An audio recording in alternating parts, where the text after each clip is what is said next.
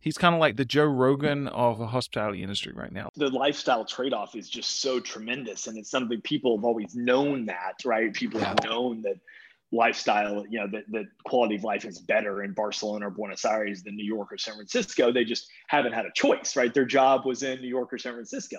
And now that's not the case. So when you when you really step back and look at it, it it's it's super compelling. I think by by April or May, again, the people will still be working remote.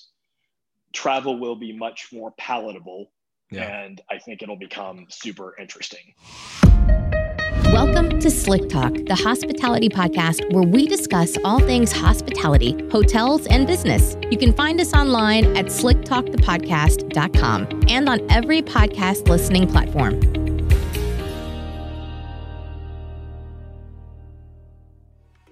This is the Vacation Rental Mastermind Series, the Operators Edition. In early 2020, I did the same series featuring the service providers in the vacation rental space. Now, after the year that we just had in 2020, I think it's time that we showcase those who have been really leading the charge and having the boots on the ground during this crazy pandemic. In this short series, we're going to focus on what makes a sustainable and profitable vacation rental management company and why it's so key to learn these tools, tactics, and of course, structures that make these companies the way they are. So sit back, grab your pen and paper, drink your coffee, and enjoy the Vacation Rental Mastermind Series Operators Edition.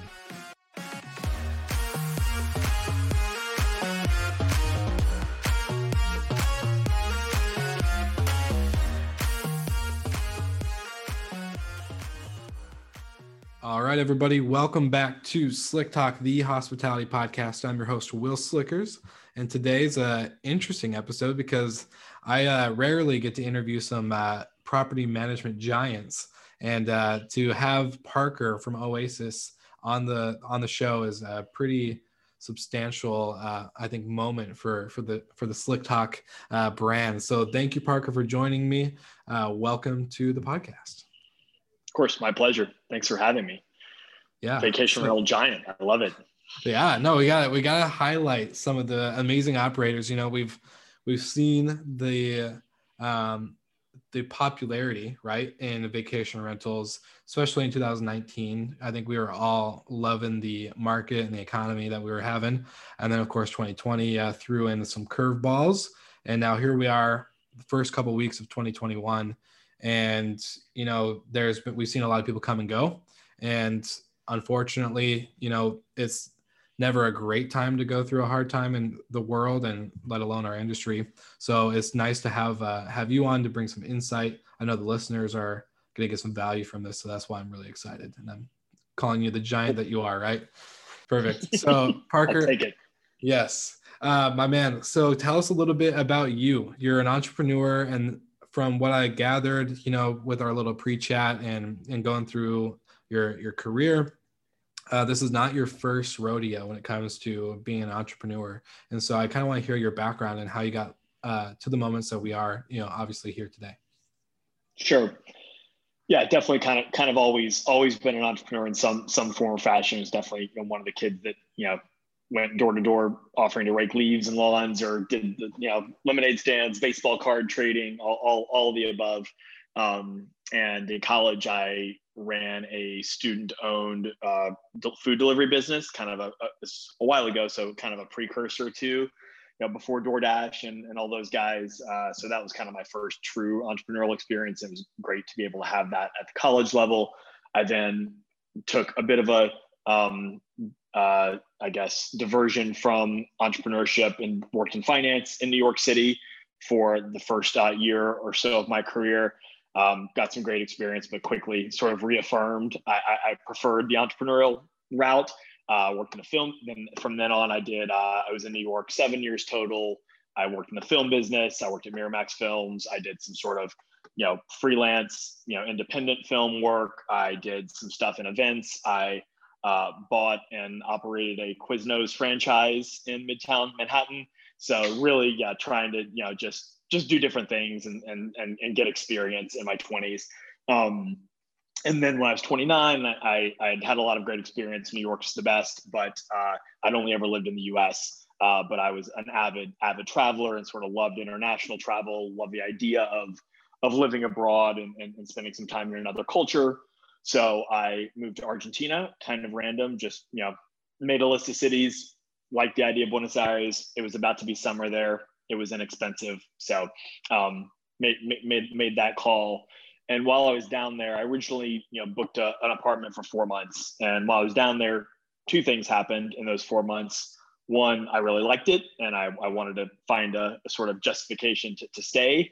I uh, didn't think four months would be enough and also kind of through my own experience in you know that sort of expat world um, you know trying to find a place to live trying to make friends figure out which gym to join um, learn you know find a spanish tutor. I, I really kind of zeroed in on the idea of creating a, a business um, targeting that type that demographic you know basically making it easier for people to have those kind of experiences right? So um, this was, I moved there in 2007, um, took sort of a first crack at the model um, as more of an, uh, a real estate play. We, I raised some money from friends who had backed me on my, my Quiznos venture in New York City, um, bought uh, kind of dilapidated, but you know, high potential um, properties in one neighborhood of Buenos Aires, Palermo, which is like the cool up and coming neighborhood at the time and uh, sort of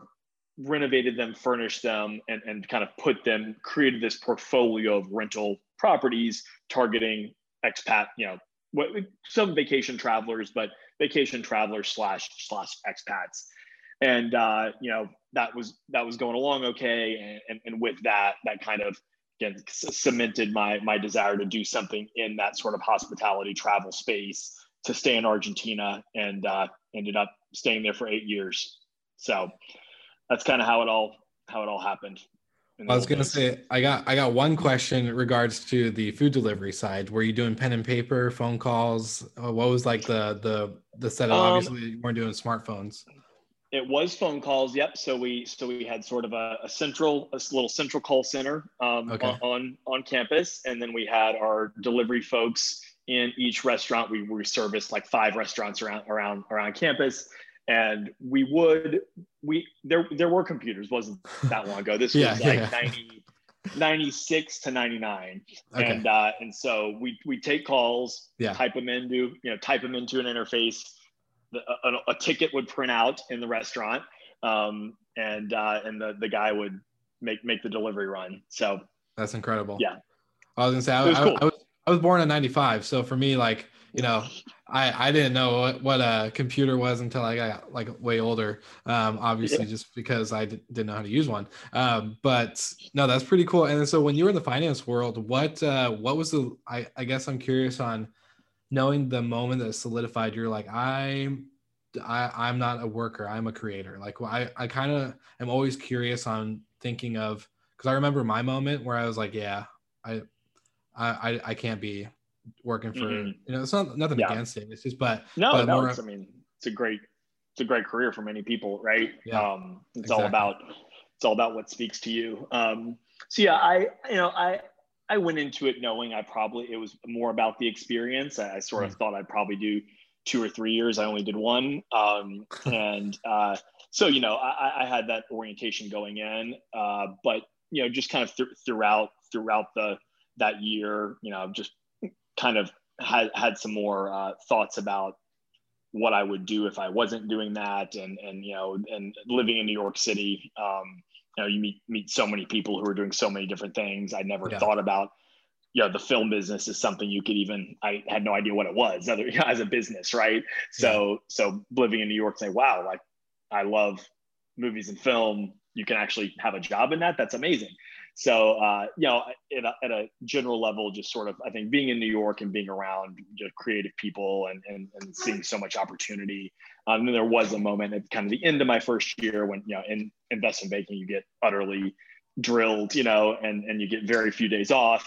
And mm-hmm. finally, at the end of my first year, I had I had a few days off and uh, went to Vegas with uh, my dad come out and went with a bunch of friends. And like 36 hours into a three day trip, they're like, "Hey, you got to got to come back. You know, got, to come back and and work on something." And I was like, yeah. "Nah, like I just I don't think so." yeah. Oh, that's awesome. So, well, okay. Now, now getting back to the the property management side of things. So you have these properties in Argentina. Um, they were, I'm assuming, starting out, were you guys more focused on the long term kind of guest traveler like yourself that was there for four months, or were you going on the vacation rental side where it was like you know weekend trips, maybe a couple days here and there? X, Y, and Z? It was a mix. You know, I think at, at, the start because we were a little more oriented towards the product itself, since we we you know we bought and renovated and furnished you know the first chunk of properties. This this wasn't even Oasis. This is the first kind of the first you know yeah. iteration of what I did. Um, and it was sort of like, hey, who you know, let's put this on a few channels, and if I get through a personal contact, someone wants to stay for six months, great. If yeah. you know you, you get someone for three days, that's fine too. So originally it was again more about kind of the, the product itself and creating kind of a, you know, I we spoke about like a deconstructed boutique hotel where mm. again, um, back then it was either, you know, it's a hotel or it's a sort of standalone direct to owner rental, right? And, yeah. and I wanted to do something that sort of had the positive elements of the hotel experience, the branding, the service, the consistency, et cetera. Um, but was, you know, were apartments and houses physically, right? Mm-hmm. Um, so it was a lot about creating that product um, and that service experience. Then as I, I sort of learned more um, and the vacation rental business kind of started to get, to get some steam, um, I pivoted to creating Oasis as a service, not a real estate business, but as a service brand, as a you know mm-hmm. a, a, management brand. And when we did that, it was it was still a bit of a blend, but I would say a bit more vacation rental. Mm-hmm. Um, and, and, in the early days, uh, we we had you know some of the second and third fourth markets that we opened a couple were pure vacation markets. There was like mm-hmm. a Euro in uruguay which borders argentina. There was a, a beach place. So it was beach houses and in, in punta del este. It was buenos aires which did a little bit of both. Um, it was cartagena in colombia. Um, but and, and, then it was you know a sao paulo which is much more of a urban kind of corporate extended stay. So so we did a little bit of both. Um, and, ultimately, you know, kind of fast forwarding qu- quite a bit, um, you know, got, got to a point where you really had to pick pick one of the two, and we go mm-hmm. into some of the the ups and downs maybe later. But you know, I got to a point um, a few years ago where where we said you, can't try to do a little bit of everything, and I, I thought there was a lot of uh, a lot of supply and a lot of smart folks focused on the on the short term rental space um, the pure VR short term rental space and, and really began to lean in more on the extended stay and the sort of urban extended stay versus kind of leisure vacation rental orientation. Mm-hmm. So, what was, I guess, maybe the leading factor for you to to decide to go that route because like obviously there's a lot of different brands that go into like corporate housing strictly only no vacation rental type model where it's leisure or you know the more uh, extended stay route, but I'm, I'm guessing maybe like the one or two factors that led into that decision.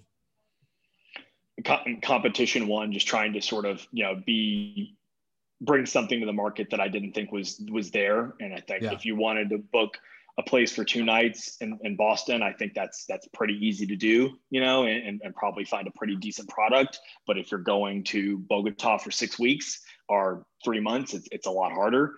Um, mm. So, so part of it was just kind of you know refocusing on how we could add the most value to the market, um, and then the other is is from a business model perspective. Um, you know, and operating at a high level in, in the short term rental business it is hard. Um, you know, mm-hmm. it, it, it's quite it's quite expensive, and, and if you're doing it, if your orientation is around high service, to do that on a high turnover um, you know, two nights here, one night there, groups of six, you know, the, the, that's tough to execute. So just from a pure business model perspective, I mm-hmm. like the extended stay. It's sort of, you know, for, for the, the same booking could be three nights or 60 nights, and it's about the same amount of work, but mm-hmm.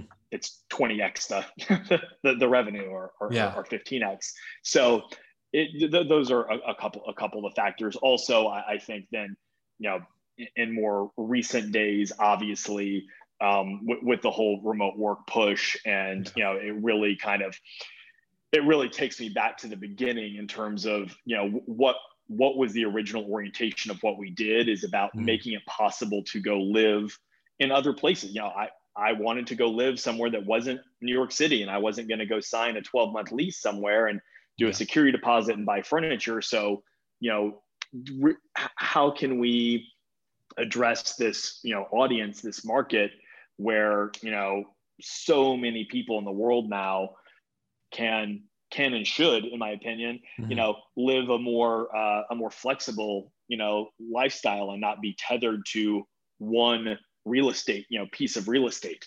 So yeah, yeah, that couple of the trends that uh, there were a couple of reasons that I pushed more towards this a few years ago, and it's really kind of been uh, re um, accentuated. I guess it's been accentuated by the pandemic.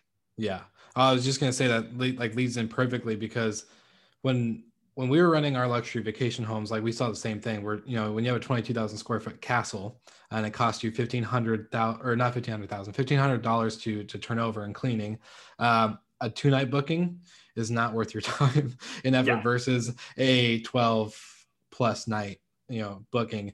Um, so that makes a lot more sense. And like i love that you said that too the going back into the origin of where you started because i think um, i was just talking about this with somebody else the other day you know we can create our core values and mission statements as companies right? And then to see them like you know it, that the core values and mission statement really tell the story of like how you started what the goals are where you aspire to be and then eventually throughout somewhere along the journey they kind of get lost and and like where they started. So it's really cool to hear that you went right back to the beginning and and made that pivot which is really smart for you because obviously pandemic times uh we saw a lot of like i think april was a little bit crazier. We're coming up up up on almost a year um you know with the whole covid-19 pandemic. And so uh to i think from like april time was probably a little bit scarier for a lot of almost everybody. Um, but now here we are almost a year later, seeing that that work from anywhere trend, um, which led in great uh, great context for for you guys creating the passport. So I guess maybe give me some thoughts and thinkings and and some uh, I guess moments that led into obviously that's the business model you went into, but then creating the Oasis uh, passport. What were some i guess behind the scenes things that most people don't know. Like i saw you guys on skift and a few other like news articles and got really excited about it because i was like yes this is something as a young oh kind of single you know not married not kids uh entrepreneur like a, that type of lifestyle is really attractive especially when we've been cooped up for 12 months. Yeah. Yeah you know i, I think it was um you know a bit of a of a natural like in, in terms of seeing seeing the trend that everyone you know, began to talk about, or even even before they were talking about it, maybe it became clear that wow, you know, just anecdotally, you know, now that you know folks don't need to go to the office every day, sort of travel res- hesitancy and restrictions aside, you know, folks that are based in New York or San Francisco that are expensive and their places are small and you know they're maybe you need public transport which obviously during the pandemic is not is not good times. Um uh yeah they, they they were they were looking to go elsewhere whether it was go stay with their parents and you know who, who live somewhere more remote or go to mm-hmm. miami for two months. Like you know i live in miami and, and i was seeing it with my own eyes or certainly hearing about people that wanted to do that.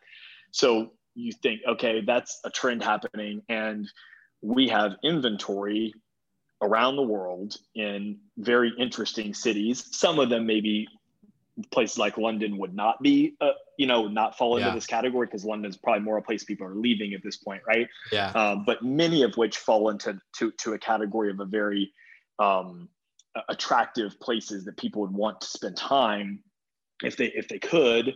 And we'd already sort of adapted our, our focus and our inventory towards extended stays, right? So we don't work with primary residences. We don't work with, you know, we don't have um, master leases where we've sort of got to generate, we've got to generate a certain ADR to, you know, to survive. Um, you know, we do management agreements. We work with, you know, unoccupied sort of second homes or investment properties. So we sort of, the trend was there from the demand side we had the supply. So it was really just about a packaging sort of exercise. Um, so I probably I started to, to speak to some people about it in pretty early, probably probably May or June. Um, hey, you know, just sort of uh, user interviews basically, and, and and thought there was enough there. And again, given that we already have a, a brand that was kind of relevant enough to the space that I was I was thinking about addressing, we had the supply. I knew the demand was there. It, you know, it, it didn't take a ton of you know of of, of r&d you know investment it, it was really just the kind of the, the brain power and the kind of the strategy behind it as it were um, mm.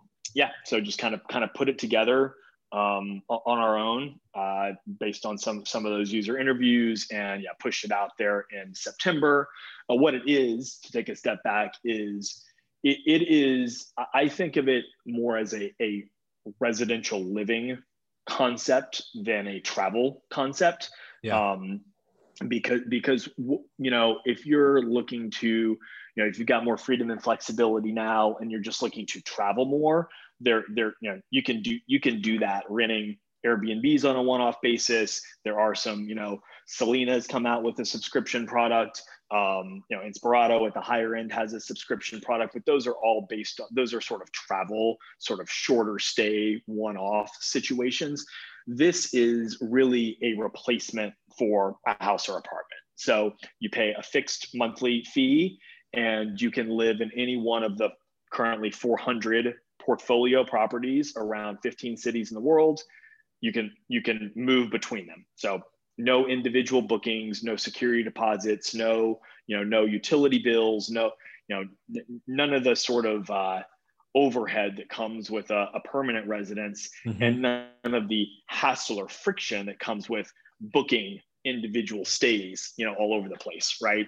So it, it's quite, it, it's it's super seamless. It's quite affordable. The entry point, depending on this, we have three tiers of cities because um, yeah. Paris is obviously more expensive than Buenos Aires. But with within a city tier, uh, you can use any property, and the tier one is fifteen hundred fifty dollars a month, and that's get all in utilities, Wi-Fi, professional housekeeping, um, you know, fairly white glove, you know, concierge service because we have teams in every market. Uh, so, you know, 1550 is an entry point, uh, or 2100 for a two bedroom. You know, it's it's pretty accessible for for, yeah. for quite a an impactful product. I feel right. so that's the I was idea. Say, uh, for, yeah. Seattle rent for a, a, closet is two thousand a month. So and that's yeah. unfurnished, not including utilities, with no parking and no view. Yes. Yeah. yeah. I mean, that life, the lifestyle trade off is just so tremendous. And it's something people have always known that, right? People yeah. have known that lifestyle, you know, that the quality of life is better in Barcelona or Buenos Aires than New York or San Francisco. They just haven't had a choice, right? Their job was in New York or San Francisco. And now that's not the case. So when you, when you really step back and look at it, it it's, it's super compelling. Obviously, caveat right now, mm-hmm. tough to, you know, the globe trotting thing isn't really it's not viable especially for americans given mm-hmm. you know our, the tra- travel bans on us specifically mm-hmm. um, but you know that that that's short lived i mean that's you know luckily you know that that's going to sort of sort itself out you know by q2 i think so you know yeah in in, in the meantime you know they're they're you know so, some people may may be hesitant to do it, but but others may not. Other others may may want to say, hey, what if your destinations are open? Um, we are in a few U.S. markets: Austin, Miami, Denver. Um, some of the Latin markets that we're in are are open. Again, people have to make their own call on on their comfortability going yeah. places. So, but I, I, think by by April or May, again, the I, people will still be working remote. Travel will be much more palatable yeah. and I think it'll become super interesting. I'm curious, was your um your the guests that you served prior to pandemic times, um, mm-hmm. were they already that type of demographic that was traveling and working from yeah. a laptop type nomad? pretty much, you know, it was a, a, it was definitely in terms of uh, sort of age and type of job and and uh, and where they where they probably live full time, quite quite similar. Um, mm it, it was, and it was either folks that were already somewhat digital nomadic or employees of corporations that were being moved around by yeah. the companies, you know, McKinsey or you know Google or whoever, moving you around. but again, that that end the, the the person was was the same. They may have been sent there by their company, or they may have been able to go the, on on their own, right? Yeah. Um, so so definitely that that made it easier for me to sort of identify that that target audience and you know i'm pretty close to it as well i'm a little i'm 43 so i'm probably kind of at the but i also like i don't have kids right mm-hmm. i don't have pets like I, am I'm, I'm a pretty uh pretty mobile you know yeah. um uh asset light kind of kind of guy but i'm probably at like the top the, the top end kind of age wise of, of the demographic of the mm-hmm. core demographic uh, i hope mm-hmm. we have people from all, from all, all ages but I think I see the wheelhouse is really that sort of like late 20s to mid 30s, you know, single or in a couple, probably no kids, and yeah. someone who can say like, "Wow, asset like, light, yeah, asset light. Let's get give up my apartment, or if I own it, you know, put a renter in there and sort of just take to the, you know, take to the streets and, and, yeah. and get out there a little bit." Well, and now can I, I, There's a couple other things I want to touch on, but the first one would be for the creation of the passport. Um, so tell me about like that. Um, how, operations wise, that's so if I'm in any city and there's all these, you know, let's say you got 30, uh, 30 units in Austin, right? I'm not, I'm not sure if that's a real number, but I'm just throwing something out there. Like uh, in that range. Yep. Yeah. Theoretically. Uh, so you can what, what does that look like structure wise when i'm booking as a guest if i'm in austin and i want to like because you said it's not that individual you know book check out book check out book check out how does that work from a operation standpoint for you guys in oasis and, and your team sure so yeah i mean you are still you know you obviously we, we have to prepare the prepare prepare the property for you and whatnot so you're you're still letting us know you're saying hey i want to you know my my first day was in Austin. I've been there a mm. month. Um, I, I, now want to go check out Miami. Um, so I, I want to head there in a week, and we say, cool. You know, either you've already seen it on the website, or or, or you you know you ask us what's available. We say these. You say, okay, I want that, and and we do book it for you, but there's no gotcha. transaction. You're you're yeah. just you you you're, you're just advising us, you know, that you want to um, to move to a different property. You can do the same thing in the, in, in the city itself, by the way. Say you were mm-hmm. staying in a one bedroom in Austin, you had friends or family coming to visit, you could you could flex up to a two bedroom, and as long as there's availability, can let us know. We arrange the check in, um, and, and, and that's that. Um, we have we do have again folks on the ground in every every every market, so there is a little bit of a, a white glove concierge element to it. Yeah. Um, again, operationally, not that easier to execute given these are extended stays, right? Yeah. Um, and we've got sort of from a facilities perspective, um, you know, a lot of our of our uh, our properties have kind of amin- building amenities and whatnot. Um, but we have a partnership with a co-working space called called Spaces, kind of a WeWork competitor that's that's all over the place. So mm. you've got sort of discounted access to co-working if you want to get out of the house a little bit um, working on some sort of fitness and wellness partnerships as well. So, you know, we are, are trying to you know, lean on, on, on partnerships to sort of fill out the, you know, the, the offering. Yeah, no, that's awesome. It's really top, like top shelf service. Like I like to think of the, like if I was in Austin, I want to go to Miami and just to be able to tell you guys, hey, like especially on the flexibility side of things, I think being a person that does just work from my laptop, you know, I'm, I'm uh, pretty mobile uh, worker, um, just that ability itself is super appealing. So I think that's really incredible what you guys have built. Um, I'm now I'm curious to you said something about master leasing, and I'm, I'm glad you did because uh, I think we've seen a lot of people um, when you're saying you know have to have a certain uh, ADR to, in order to stay above.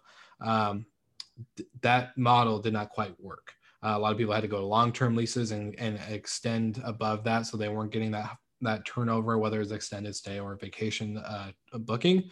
Um, so, for I guess the audience, I guess I'll ask a question: What makes a good, but not a great, a good, uh, you know, management company structure uh, like that? Like, what in the beginning made you think of not doing a master lease, but instead of doing a management agreement, and kind of going about these? Like, what what do you think makes that structure strong and sustainable?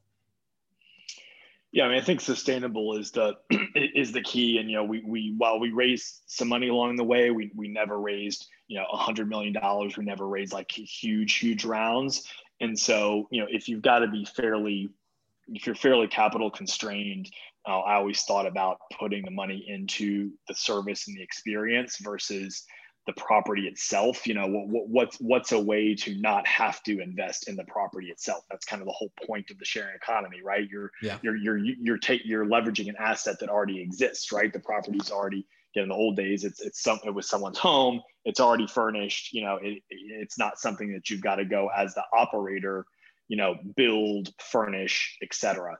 Um, I think that model is definitely it's tougher to scale on this. It, it's slower to scale on the supply yeah. side. It's more sustainable. It's less risky, but it's slower to scale. Hence, you know, guys like Sonder are smart guys. You know, and it's it wasn't a it's not a I don't think it's a dumb idea to, to do the master lease thing. I think it's a it's a very it's a clever idea in terms mm-hmm. of hey, how can we go get 50 units with one conversation instead of one you know right. or yeah.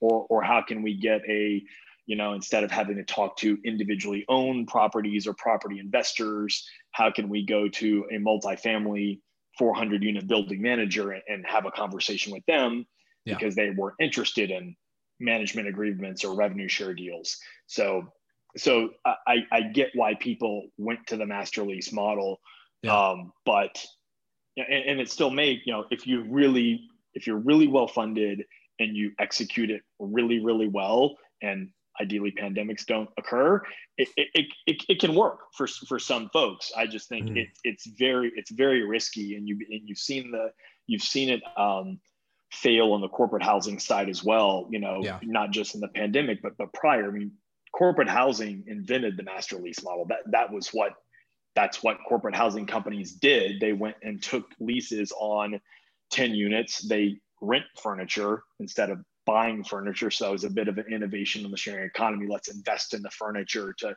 you know, sort of give, give it a better, uh, better design feel. Mm-hmm. But, you know, that's what corporate housing companies were doing 20, you know, 20, 30 years ago.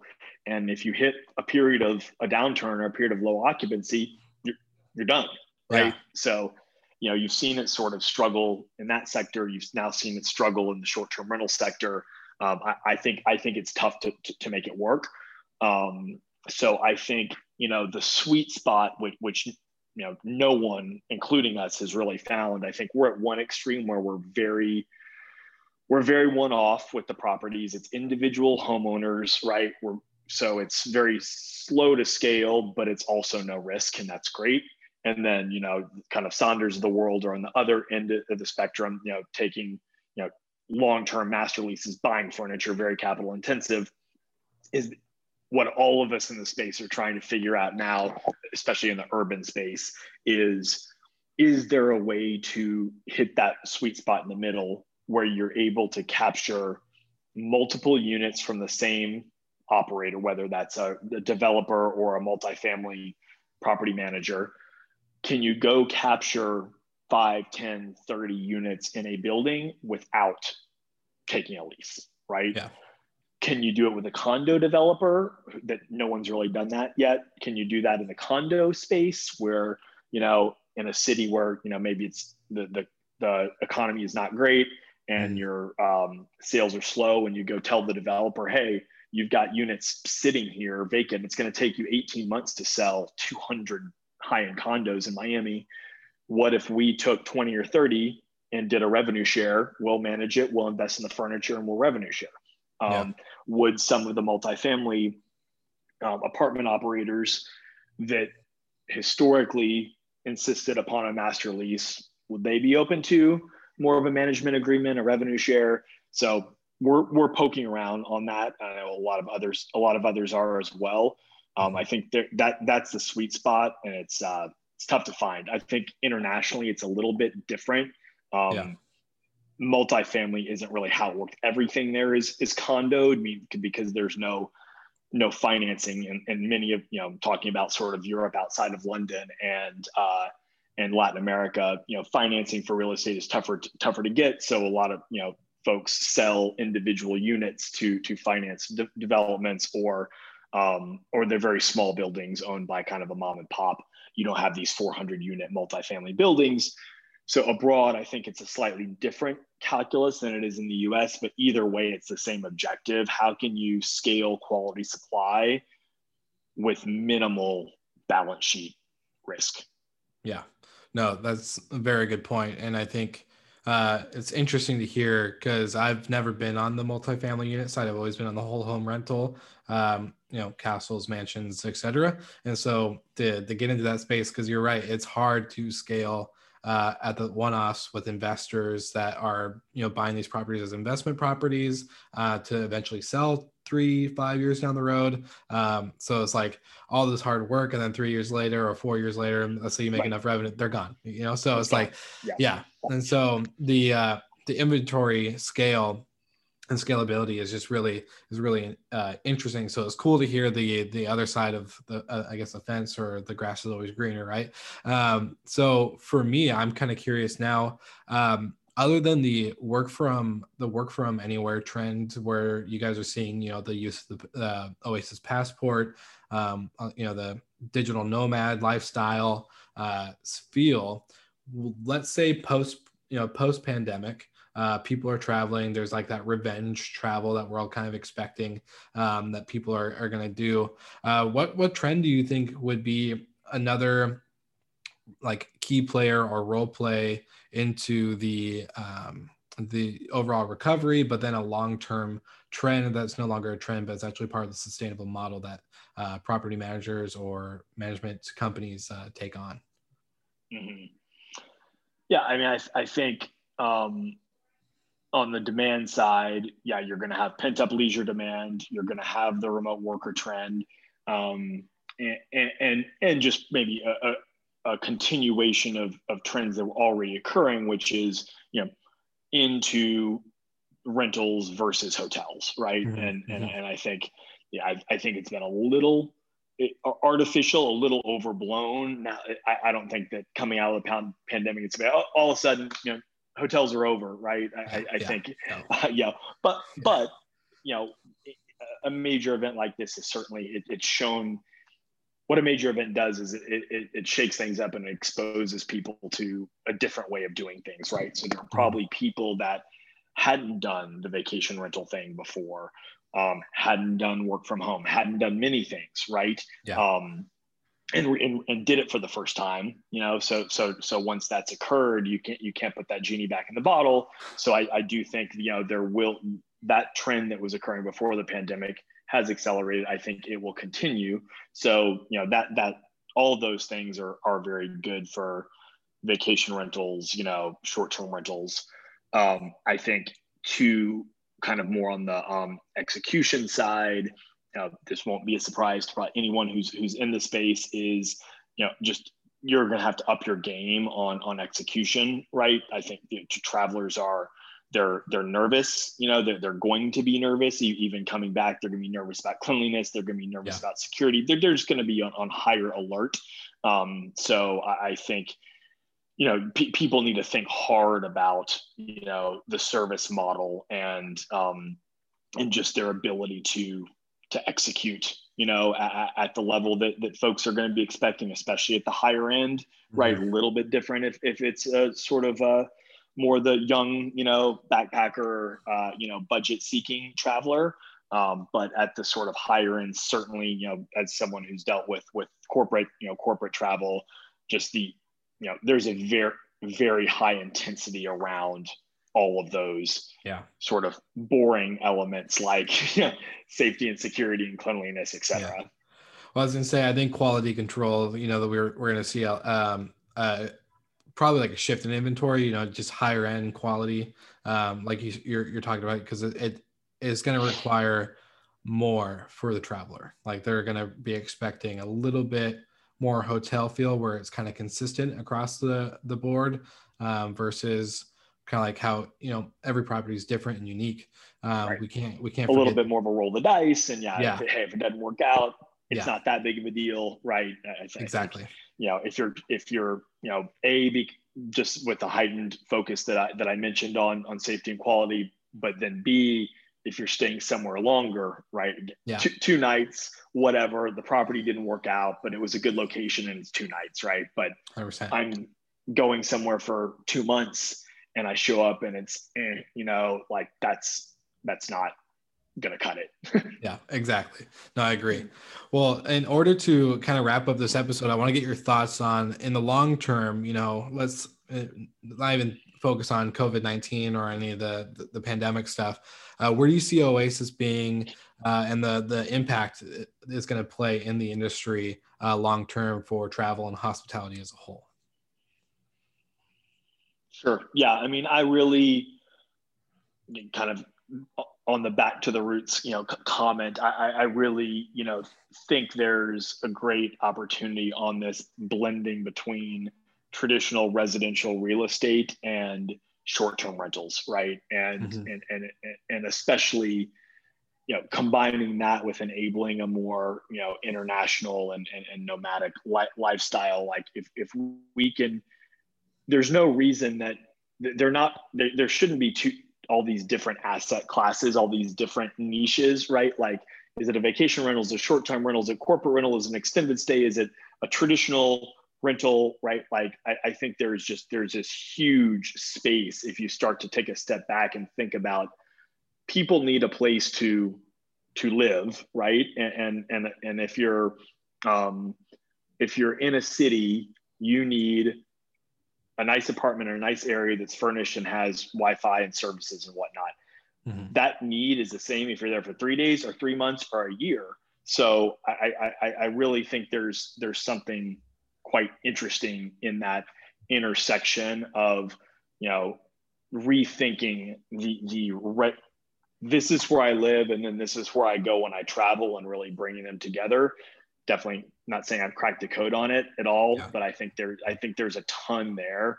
And, and, and there'll be many people that that attack it in, in various ways. Um, you know, maybe you know residential buildings themselves. Why don't they furnish? You know, why don't they furnish half the units and do them for mm-hmm. three months or six months at a time and not twelve? Right? Like there's yeah. so I think people can come at it from that end, from the from the residential real estate end, and they can come at it from the other side, like we are the vacation rental short term there's a ton mm-hmm. in the middle there. So I think it's really that's interesting and exciting, and hopefully something that is a, a positive trend for our industry and and you know just sort of like you know life lifestyle in general you know a yeah. lifestyle trend in general as we as we move into the next years yeah no i agree coming from the hotel world it's like you know if you're renting long term uh, this is the amount of money you can make a year right? That's 12 12 months and you have a set rate per month. There's a set rate that you can make. But then having like you said like kind of like a hybrid maybe um, where they these ones are producing a lot of revenue on a high functionality type setting versus the these ones are no matter what going to maximum make this and this one who knows? And it's kind of a cool thing to play with. So i think it's pretty cool pretty incredible. Um, but i just want to say thank you for you know being on the podcast. I've given a lot of uh, detailed thought and inside uh, scoop. Is it's really cool for me as a podcaster to read an article on Skift about a company such as Oasis, uh, which is what I did when I first like heard about you guys, and then to see you guys at the ROR event um, where you were talking with Leo uh, from Guardhog and then flourishing into where we are today. So I just want to say uh, I appreciate your time and what you guys are contributing to the industry, and that you guys are continuing to innovate for for the greater good. Um, it's pretty incredible. So thank you again for being on the show and dropping some some nuggets onto the the podcast and to the audience. Awesome. Thanks, Will. Pleasure. Thank you so much for listening. We love your support and want to provide the best we can to all our listeners. So please find us online, social media, and on Spotify, Apple Podcast, and Google Podcast.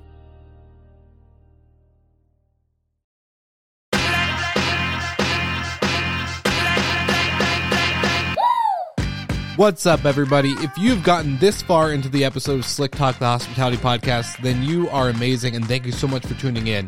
We want to send you two places really quickly. If you can, check out the show notes and click the hospitality.fm link. Check out all of our other shows on the podcast network. And don't forget, if you have someone that you want to hear on the podcast, then fill out the guest fill out form so that way we can get them on the show. Thank you so much for tuning in, and I hope you enjoy another episode of Slick Talk, the hospitality podcast.